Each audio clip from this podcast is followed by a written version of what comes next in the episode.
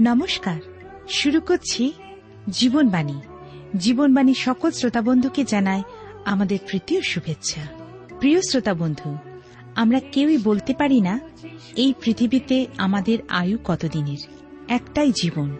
জীবনে বেঁচে থাকার সময় আমাদের সৎ ও সুন্দর জীবনযাপন করা উচিত। আমাদের উচিত আত্মিকভাবে বৃদ্ধি পাওয়া। আমাদের হৃদয় দিয়ে ঈশ্বরকে উপলব্ধি করা। যদি তার কাছে আমরা সমর্পিত হই, তিনি আপনাকে পথ দেখাবেন। প্রিয় বন্ধু, আপনি কি চান ঈশ্বরের উপস্থিতি আপনার জীবনে উপলব্ধি করতে? আপনি কি চান আপনার হৃদয়কে সমর্পণ করতে? তাহলে দেরি নয়। শুনতে থাকুন জীবনবাণীর আজকের আলোচনা।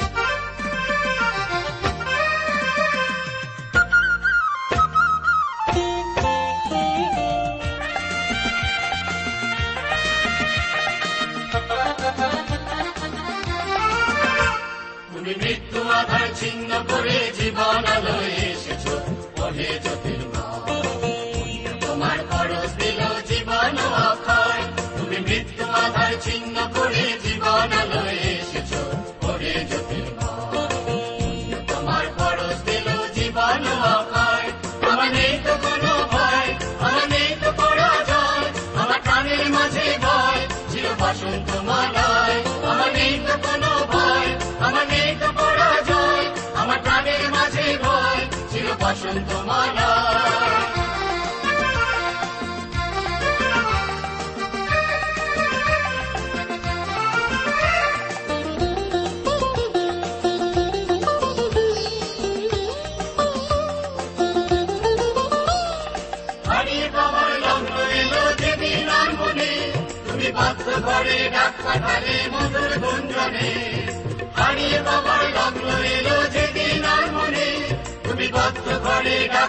পাঠালে মধুর গুঞ্জনে আমি সে ডাক শুনে বাইরে এসে তোমায় পেয়েছি। আমি সে ডাক শুনে বাইরে এসে তোমায় পেয়েছি। তুমি মৃত্যু আধার ছিন্ন করে জীবন আলোয় এসেছ। ওহে জ্যোতির্ময়, তোমার খরচ দিল জীবন অক্ষয়। আমার নেই তো কোনো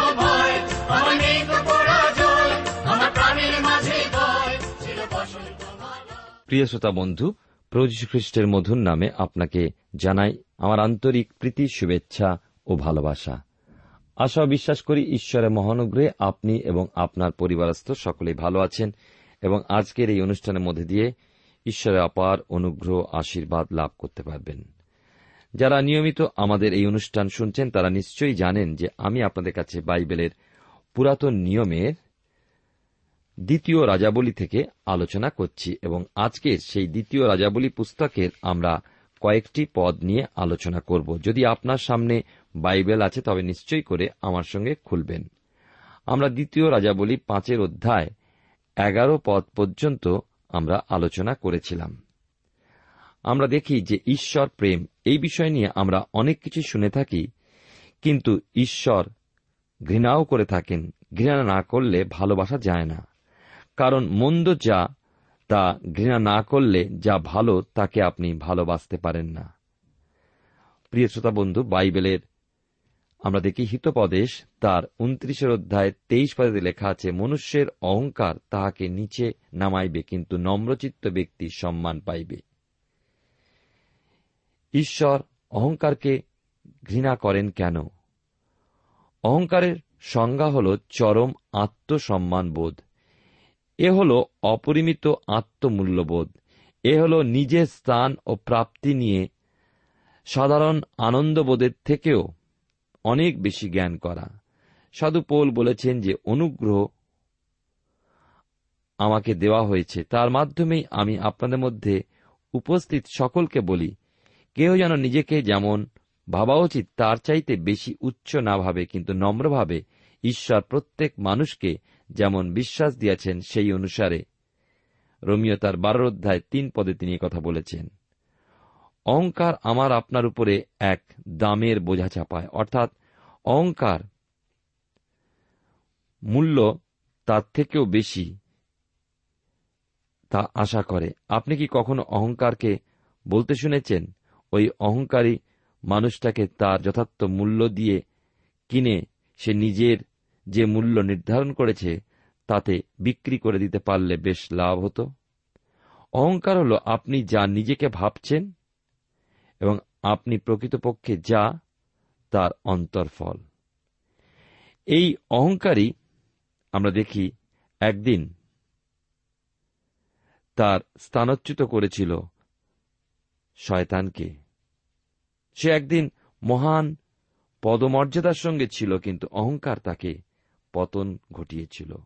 ইদমের পাপ বলতে তার অহংকার বোঝায়।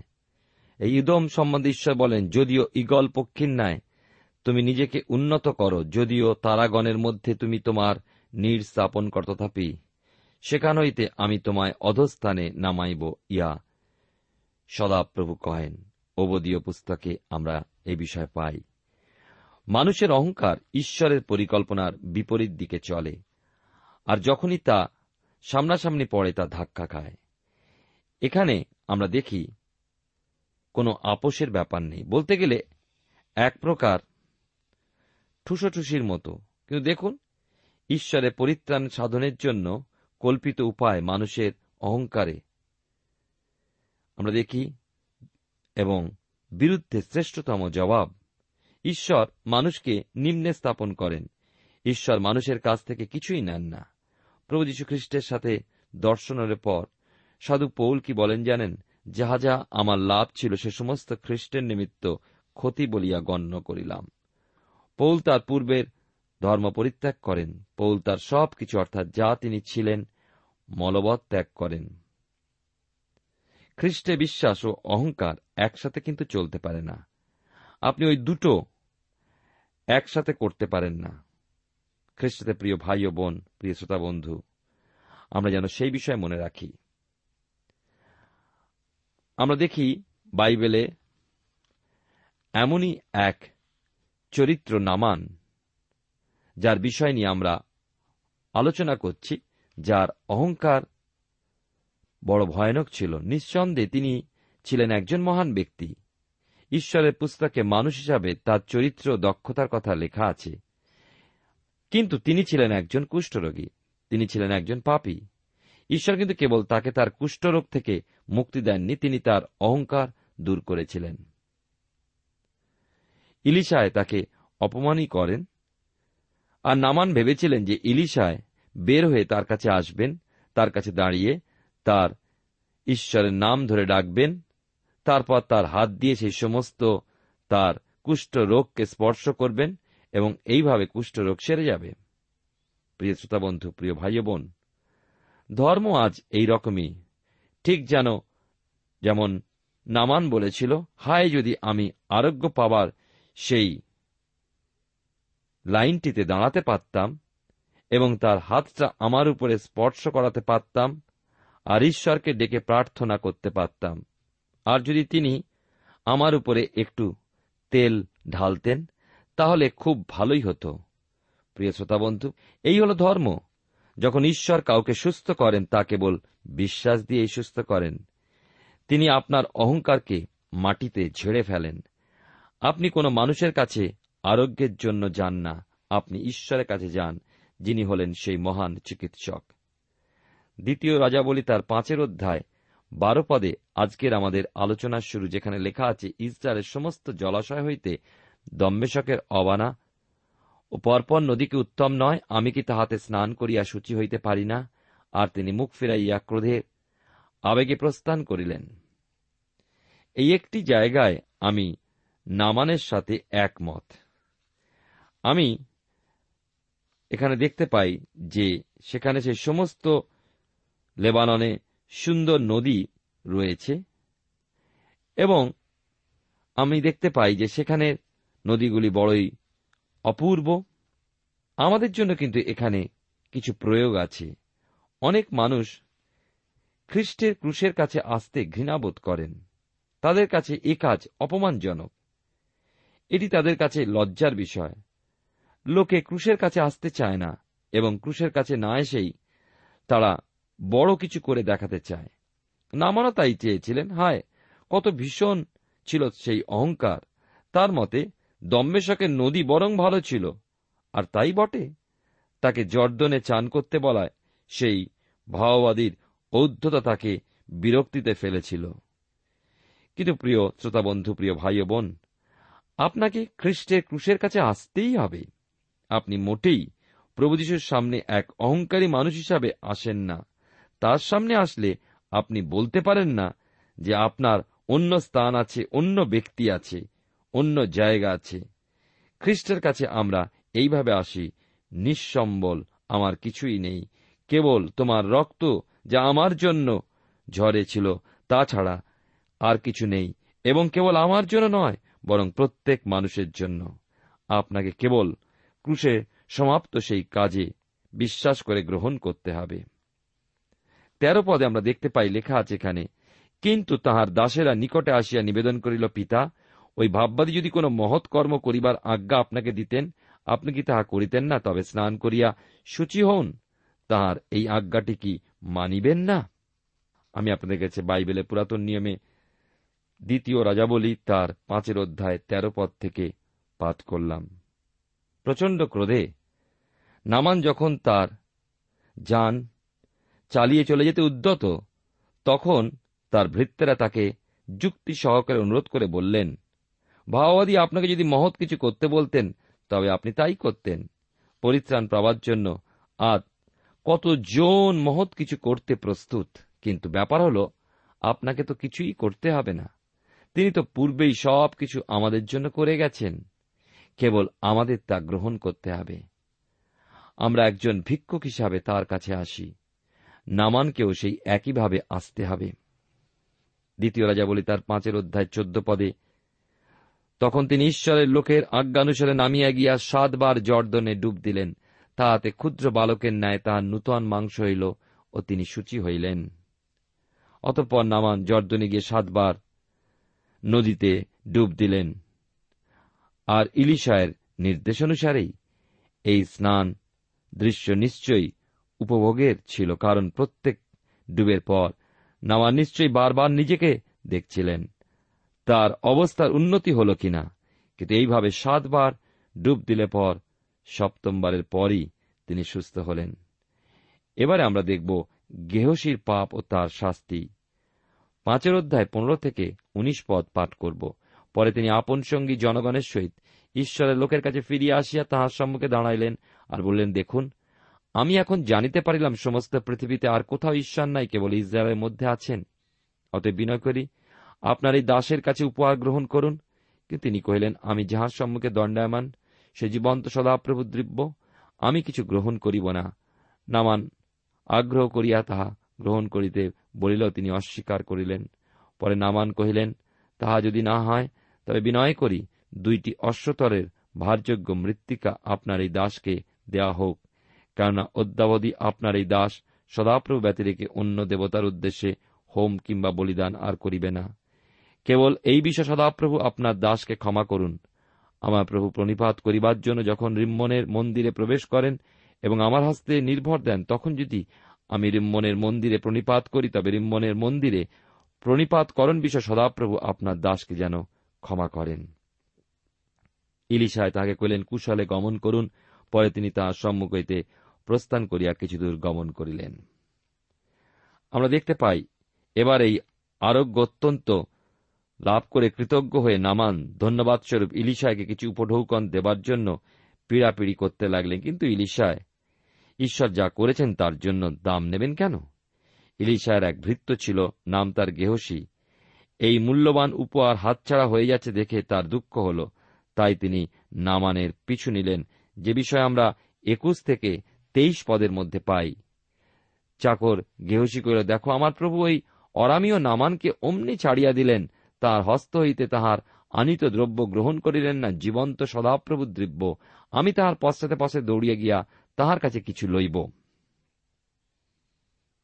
বাইশ পদে আমরা দেখি, লেখা আছে, আবার প্রভু এই বলিয়া আমাকে পাঠাইলেন, দেখুন, এক্ষণে পর্বতময় ইফ্রাহিম প্রদেশ হইতে শিষ্য ভাওবাদীদের মধ্যে দুইজন যুবক আসিল, বিনয় করি, তাহাদের জন্য এক তালন্ত রৌপ্য ও দুই জোড়া বস্ত্র দান করুন। নামান কহিলেন, অনুগ্রহ করিয়া দুই তালন্ত লও। পরে তিনি আগ্রহ প্রকাশ করিয়া দুই থলিতে দুই তালন্ত রৌপ্য বাঁধিয়া দুই জোড়া বস্ত্রের সহিত আপনার দুইজন চাকরকে দিলে তাহারা উহার অগ্রে অগ্রে বইতে লাগিল। আমরা দেখি এখানে যে গেহসী কেন নামানের কাছ থেকে উপহার নিলেন, তার কারণ হল লোভ। চব্বিশ পঁচিশ পদে লক্ষ্য করুন, লেখা আছে, পরে পাহাড়ে উপস্থিত হইলে সে তাহাদের হস্ত হইতে সেই সকল লইয়া গৃহমধ্যে রাখিল এবং সেই লোকদিওকে বিদায় করিলে তারা চলিয়া গেল। পরে আপনি ভিতরে গিয়া আপন প্রভুর সম্মুখে দাঁড়াইলেন। তখন ইলিশায় তাহাকে কইলেন গেহসী, তুমি কোথা হইতে আসিলে? সে কইল আপনার দাস কোন স্থানে যায় নাই। গেহসী সেই নামানের ভৃত্যদের দিয়ে মাল, এমনকি চূড়ো পর্যন্ত বয়ে নিয়ে এলেন এবং তারপর তিনি সেই সব নিয়ে ভৃত্যদের নামানের কাছে ফেরত পাঠালেন, যেন ইলিশায় কিছুই দেখতে পেলেন না। এরপর সেই উপহার যথাস্থানে লুকিয়ে গেহসী কাজে ছুটে গেলেন এমন ভাব যেন সে কিছুই জানে না, কিছুই হয়নি। ছাব্বিশ সাতাশ পদে লেখা আছে, তখন তিনি তাহাকে কইলেন সে ব্যক্তি যখন তোমার সহিত সাক্ষাৎ করিতে রথ হইতে নামিলেন, তখন আমার মন কি যায় নাই? রৌপ্য, লইবার এবং বস্ত্র, জিতবৃক্ষের উদ্যান ও দ্রাক্ষাক্ষেত্র, মেষ, গরু ও দাস দাসী লইবার সময় কি এই? অতএব নামানের কুষ্ঠরোগ তোমাতে ও তোমার বংশে চিরকাল লাগিয়া থাকিবে। তাহাতে গেহসী হিমের ন্যায় শ্বেত কুষ্ঠগ্রস্ত হইয়া তাহার সম্মুখ হইতে প্রস্থান করিল। নামানের মহা পাপ বলতে ছিল অহংকার, গেহসীর মহাপাপ বলতে ছিল লোভ। হে আমার প্রিয় শ্রোতা বন্ধু, প্রিয় ভাই ও বোন, লোভ হল আত্মার কুষ্ঠ রোগস্বরূপ। এইবারে আমরা দেখব ভাসমান কুড়ালের ফলা। আর সেই বিষয় লেখা আছে দ্বিতীয় রাজা বলি তার ছয়ের অধ্যায়। এখানে দেখি যে ইলিশায় কৃত আরও নানাবিধ কার্য। ছয়ের অধ্যায় আমরা আরও দুটো লোমর্ষক অভিজ্ঞতার কথা শুনব, যার মধ্যে দিয়ে ইলিশায়কে যেতে হয়েছিল। ইলিশায় ভাওবাদী, এলিও ভাওবাদী থেকে আলাদা হলেও তিনি ছিলেন একজন অসামান্য ভাওবাদী। এলিয়ের পরিচর্যার কাজ জনতা কেন্দ্রিক ছিল, কিন্তু ইলিশায়ের পরিচর্যার কাজ ছিল ব্যক্তি কেন্দ্রিক। এলিয়ের কাজ ছিল দর্শনীয় ব্যাপার। তিনি আকাশ হতে অগ্নি ও বৃষ্টি নামিয়ে আনেন। ইলিশায় ছিলেন শান্ত মানুষ। তিনি লোকের নজর এড়িয়ে চলতেন। যাই হোক, এই দুইজনই ছিলেন ঈশ্বরের সময় ঈশ্বরের মনোনীত ব্যক্তি। আমাদের মনোযোগ এখন আমরা ইলিশায়ের দিকে ফেলব। আমার মনে হয় না কোন অলৌকিক কাজ এইভাবে একজন ব্যক্তি বা ভাববাদীর চরিত্র প্রকাশ করতে পারে না, যেমন কিনা ভাসমান কুড়ালের ফলার এই অলৌকিক কাজটি। লেখা আছে এখানে, এক পদে ছয়ের অধ্যায়, দ্বিতীয় রাজা বলি তার ছয়ের অধ্যায়, এক পদে, একদা শিষ্য ভাববাদীগণ ইলিশায়কে করে দেখুন, আমরা আপনার সাক্ষাতে যে স্থানে বাস করিতেছি ইয়া আমাদের পক্ষে সংকীর্ণ। অনুমতি করুন, আমরা জর্দনে গিয়া প্রত্যেকজন তথা হইতে এক একখানি কড়িকাষ্ট লইয়া আমাদের জন্য সেখানে বাসস্থান প্রস্তুত করি। এইখান থেকে আমরা ইলিশায়ের জনপ্রিয়তার পরিচয় পাই। তিনি কোন ঈশ্বতত্ত্ব বিদ্যালয় শিক্ষা ভাওবাদীদের পড়াতেন। এই স্কুল বাড়লে তাদের আরও বড় কুঠুরির প্রয়োজন পড়ল। এর কারণ ছিল ইলিশায়ের জনপ্রিয়তা ও তার উপস্থিতি। আমার বিশ্বাস, কোন স্কুলের শক্তি ও তার উত্তমতা তার শিক্ষকদের চরিত্র তাদের কৃতিত্বের উপরই নির্ভর করে। সুতরাং এখানে পদ্ধতি নয়, কিন্তু ব্যক্তি মূল্যবান, বিশেষত এক খ্রিস্টিয়ান স্কুল যেখানে ঈশ্বতত্ত্ব বা অন্য বিষয়ে পড়ানো হয়। দ্বিতীয় রাজা বলি তার ছয় অধ্যায় দুই পদে দেখি। আজকের দিনে এটা ভাবতে অবাক লাগে যে ছাত্র বা শিষ্যেরা নিজেরাই তাদের পাঠশালা তৈরি করবে। বর্তমানে ছাত্রদের সবকিছু দিয়ে তৈরি করেই স্কুলে পাঠাতে হয়, আর তা তাদের সন্তুষ্ট না করলে তারা বিরুদ্ধাচরণ করে। কিন্তু ইলিশায়ের এই শিষ্যেরা নিজে থেকেই কাজে গেলে পর ইলিশায় তাদের এই কাজে উৎসাহ যোগালেন। তিন পদে দেখি আর একজন কহিল, আপনি অনুগ্রহ করিয়া আপনার দাসদের সহিত চলুন। এই পথটি বেশ উৎসাহজনক। এর থেকে ইলিশায়ের চরিত্রের বিষয় আমরা দেখতে পাই। চিত্তাকর্ষক দিকটা পরিষ্কার হয়ে ওঠে। স্পষ্টতই বোঝা যায় তিনি শিষ্য ভাববাদীদের কাছে বেশ প্রিয় ছিলেন। আপনি বলুন না যে ছাত্ররা কি কখনো স্কুলের গণ্ডির বাইরে শিক্ষকদের সাথে যেতে চায়? কিন্তু এই শিষ্যেরা ইলিশায়কে তাদের সাথে যেতে অনুরোধ করলেন। এবং চার পদে আমরা দেখি লেখা আছে, তিনি কহিলেন, যাইব, অতএব তিনি তাহাদের সহিত গেলেন। পরে জর্দনের নিকটে উপস্থিত হইয়া তাহারা কাষ্ঠ ছেদন করিতে লাগিল। কিন্তু একজন কড়ি কাষ্ঠ ছেদন করিতেছিল, এমন সময় কুড়ালের ফলা জলে পড়িয়া গেল, তাহাতে সে কাঁদিয়া কহিল, হায় হায়, প্রভু, আমি তো উহা ধার করিয়া আনিয়াছিলাম। এবার আমরা দেখি একটা ছোট্ট দুর্ঘটনা ঘটে গেল, যাকে সাধারণভাবে তুচ্ছ ঘটনায় বলা চলে। এখানে যে বিষয়টি দেখার তা হল, ঈশ্বর আমাদের জীবনে সামান্য ঘটনাগুলোর দিকেও তার নজর দেন। স্মরণ করুন, সাধু পৌল ফিলিপিওদের প্রতি পত্রে বলেছিলেন স্বর বিষয়ের জন্য প্রার্থনা কর অর্থাৎ তিনি কোনো কিছুই বাদ না দিতে বলেন। কুড়ালের ফলা হারানোর ব্যাপারটা আমাদের কাছে অতি সামান্যই এক ব্যাপার হলেও, এই গরিব ছাত্রটির পক্ষে তা কিন্তু মোটেই সাধারণ ব্যাপার নয়, বরং ঘটনাটি তার কাছে বেশ দুঃখজনক। এর কারণ সেই সময় এই ধরনের লোহার তৈরি যন্ত্রপাতি দুর্লভ ছিল। সেই সময়কার অবস্থা আরও ভালোভাবে জানতে প্রথম সমিয়েল আমরা যদি আসি, বিশেষ করে সেখানে আমরা দেখতে পাব। আর যুদ্ধের দিনে শৌলের ও জোনাথনের সঙ্গী লোকেদের কারও হস্তে খড়গ বা বর্ষা পাওয়া গেল না। কেবল শৌলের ও তাঁর পুত্র জোনাথনের হস্তে পাওয়া গেল। প্রথম সমিয়েল তার তেরোর অধ্যায় বাইশ পদে। চিন্তা করুন, কেবল দুই তরবারি এক বিশাল সেনাবাহিনীর জন্য। এর থেকে জানা যায়, তখনকার দিনে অস্ত্রশস্ত্র কত দুর্লভ ছিল। সুতরাং আপনি বুঝতেই পাচ্ছেন যে কুড়ালের ফলা হারানো এই যুবকটির পক্ষে কত গুরুত্বপূর্ণ এক ঘটনা ছিল। আরও কারণস্বরূপ বলা যেতে পারে যে তা ছিল ধার করা।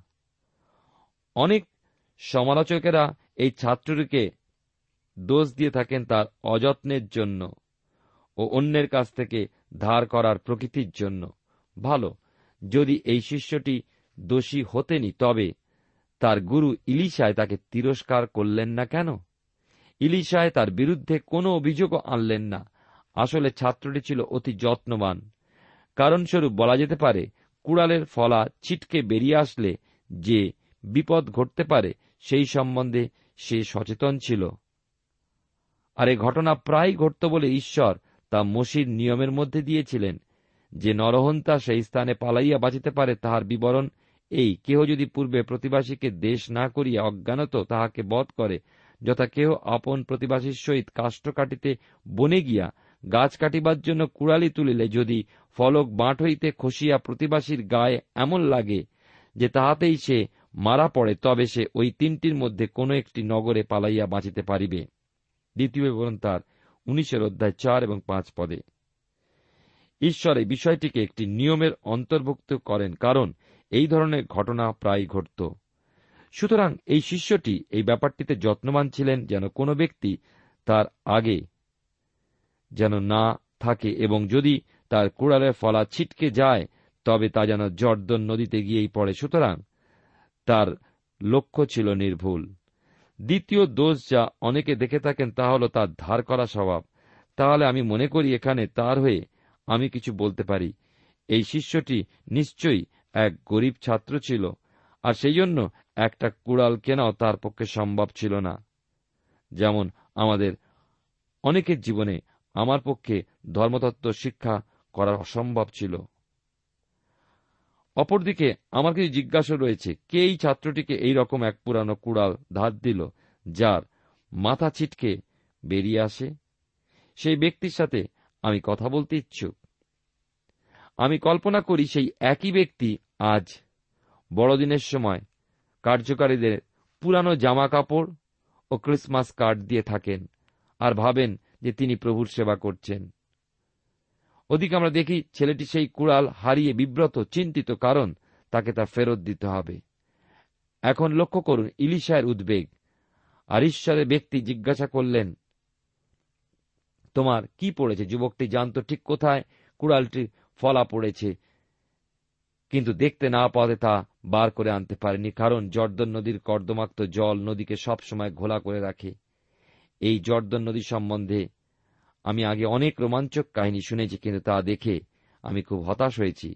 আপনি যদি নদীর কথা বলেন বা যদি ময়লা জলের কথা বলেন, তো তা ওই জর্দন নদী। এবার দেখুন কি ঘটেছে। ছয় পদে আমরা সেই বিষয় দেখতে পাই। অবশ্যই এইটি একটি অলৌকিক কাজ এবং এটা আমরা ব্যাখ্যা দিতে পারি না। এই অলৌকিক কাজটি আদৌ দর্শনীয় কিছু নয়, যেমন ছিল অগ্নিরথে এলিয়ে স্বর্গারোহণ। কিন্তু সরলতার দিক দিয়ে এই অলৌকিক কাজটি মহান। এ এক কাজ যা লোহা ভাষায় সুতরাং এটি ভৌত বিজ্ঞানের নিয়মগুলো মানে না।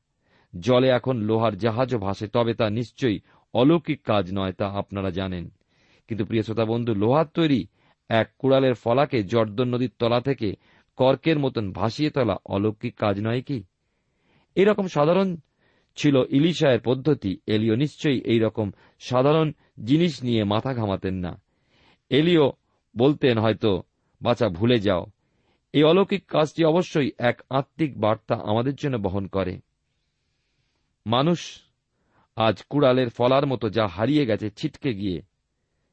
সুতরাং ঈশ্বর এক লাঠি কেটে মৃত্যুর সেই মৃত্যুর নদীতে তিনি ফেলে দিলেন। আর সেই লাঠি হল আমাদের খ্রিস্ট যিশু, আমাদের প্রভু ক্রুশে। হত হবার জন্য নেমে এলেন যেন আমাকেও আপনাকে সেই পঙ্কিল মৃত্যুময় জলাধার থেকে উদ্ধার করতে পারেন। প্রিয় বন্ধু, আসুন সে ঈশ্বরতে সমর্পিত হই, যিনি আমাকে আপনাকে উদ্ধার করতে পারেন। যেমন ইলিশায় ভাওবাদী, সেই কুড়ালের সেই ফলাটিকে অত সহজে ভাসিয়ে তুললেন, একটা কাঠ কেটে সেই স্থানে ফেলে। ঠিক একইভাবে ঈশ্বর তার পুত্রকে প্রেরণ করেছেন এই জগতে, যেন পঙ্কময় অবস্থার মধ্যে আমরা যারা হারিয়ে গেছি ঈশ্বর আমাদেরকে উদ্ধার রক্ষা করতে পারেন। ঈশ্বর আপনার জীবনে মঙ্গল করুন।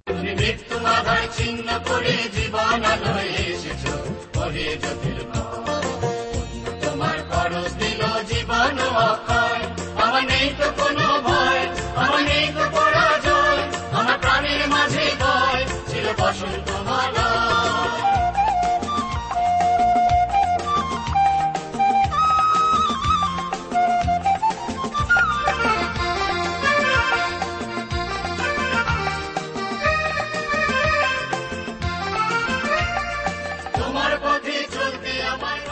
শ্রোতা বন্ধু, এতক্ষণ শুনলেন বাইবেল থেকে জীবনবাণীর আজকের আলোচনা। আমাদের অনুষ্ঠান কেমন লাগল? যদি এই বিষয়ে আপনি আরও কিছু জানতে চান এবং আপনার যদি বাইবেল না থাকে, তাহলে বাইবেল ছাড়া এই অনুষ্ঠান আপনি কেমনভাবে বুঝতে পারছেন, আমাদের ঠিকানায় শীঘ্রই লিখে জানান। আমরা খুব খুশি হব যদি আপনি চিঠির সাহায্যে বা ফোনে এস এম এস এ অথবা ইমেলের সাহায্যে আমাদের সাথে যোগাযোগ করেন।